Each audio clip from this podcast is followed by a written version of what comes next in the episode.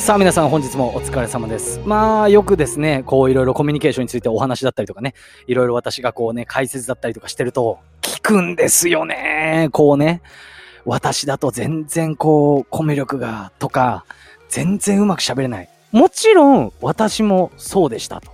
で、本当にコミュ障で、むしろコミュ障とかそういうレベルじゃないコミュ障、超コミュ障だった私が、えー、トップセールスになれたと、えー、いった形なんですけれども、これ本当にですね、あの、要は、あの、なんて言うんですかね、こういい意味で言いたいんですが、本当コミュ力って誰でも絶対高められるんですよ。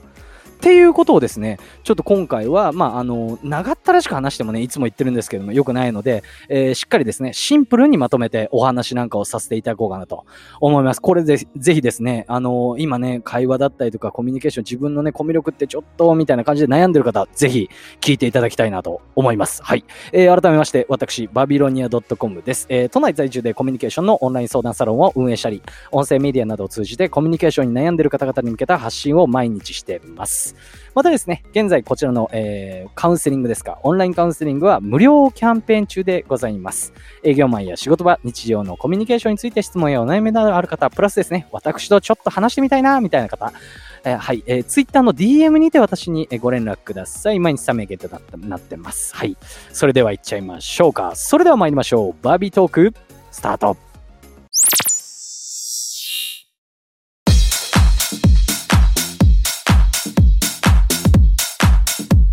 はい、えー、コミュ力はなぜ、こうね、えー、誰でもというかね、もう本当にコミュニケーション、えー、会話の上達だったり、いろんな言い方あるんですけれども、これね、絶対に誰でも高められますよと。はい。なんかね、こうお話してると、やっぱり元が違うから、えー、なんかこんなに喋れるんじゃないかとか、なんかね、一種の結果が出たんじゃないかみたいな。私自身も正直言うと言われることはあります。なんですが、違うんですよね。これ本当にね、私が言ってるからこれ間違いないんですよ。本当にもうね、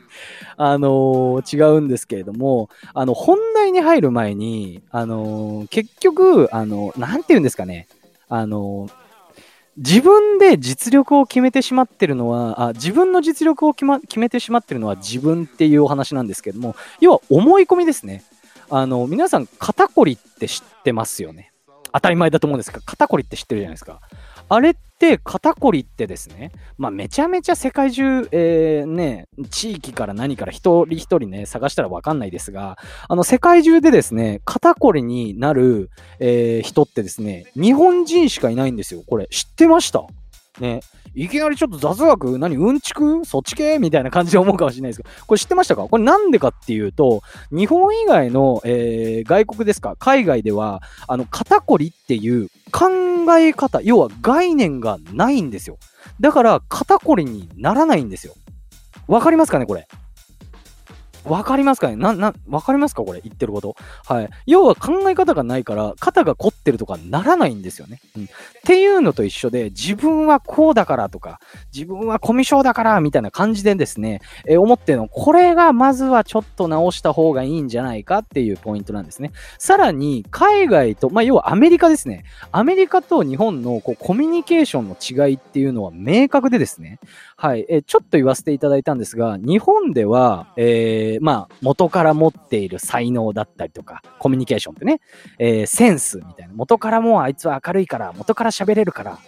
とか言ってますけど、全然私何回も言ってるんですけどね。よくそういう風に、お前は話すのがうまいわ、お前はコミュ力が高いわって言って入社してきてるやつがどんどん脱落してるのをもう何人も何百人も見てきたからっていう話なんですよね。うん。で要はスキルとかそういったものじゃなくて、アメリカではですね、コミュニケーションってどういう風に考えられてるかっていうと、コミュニケーションは学ぶもの、学ぶものですね。えー、後天的なものって考えられてるんですね。はい。あのー、なんていうんですかね、プレゼンだったりとか、コミュニケーションっていうものをですね、えー、細かく分けたときに、あの、企業の PR ってあるじゃないですか。あの、アメリカとかだと、その PR の話し方ってだけのコンサルタントがいるんですよ。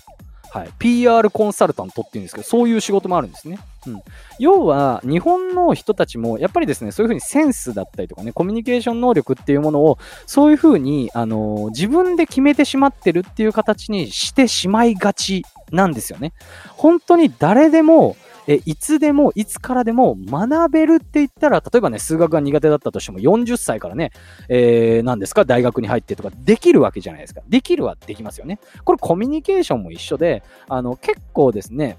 あの、他のね、カウンセリングをされてる方からもね、お話聞いたんですけれども、あの、欧米ではこういったカウンセリングだったりとかっていうのを本当に歯医者に行く感覚で、えー、行ってると。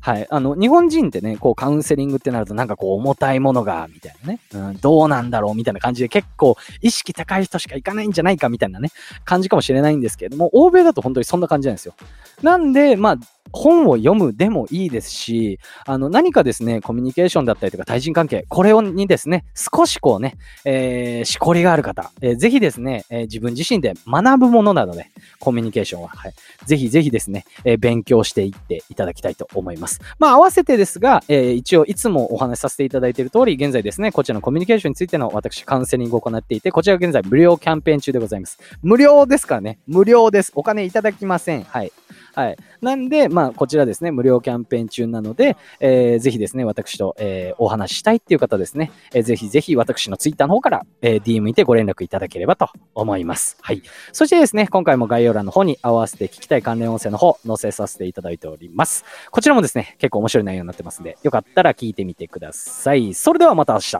バイバイ。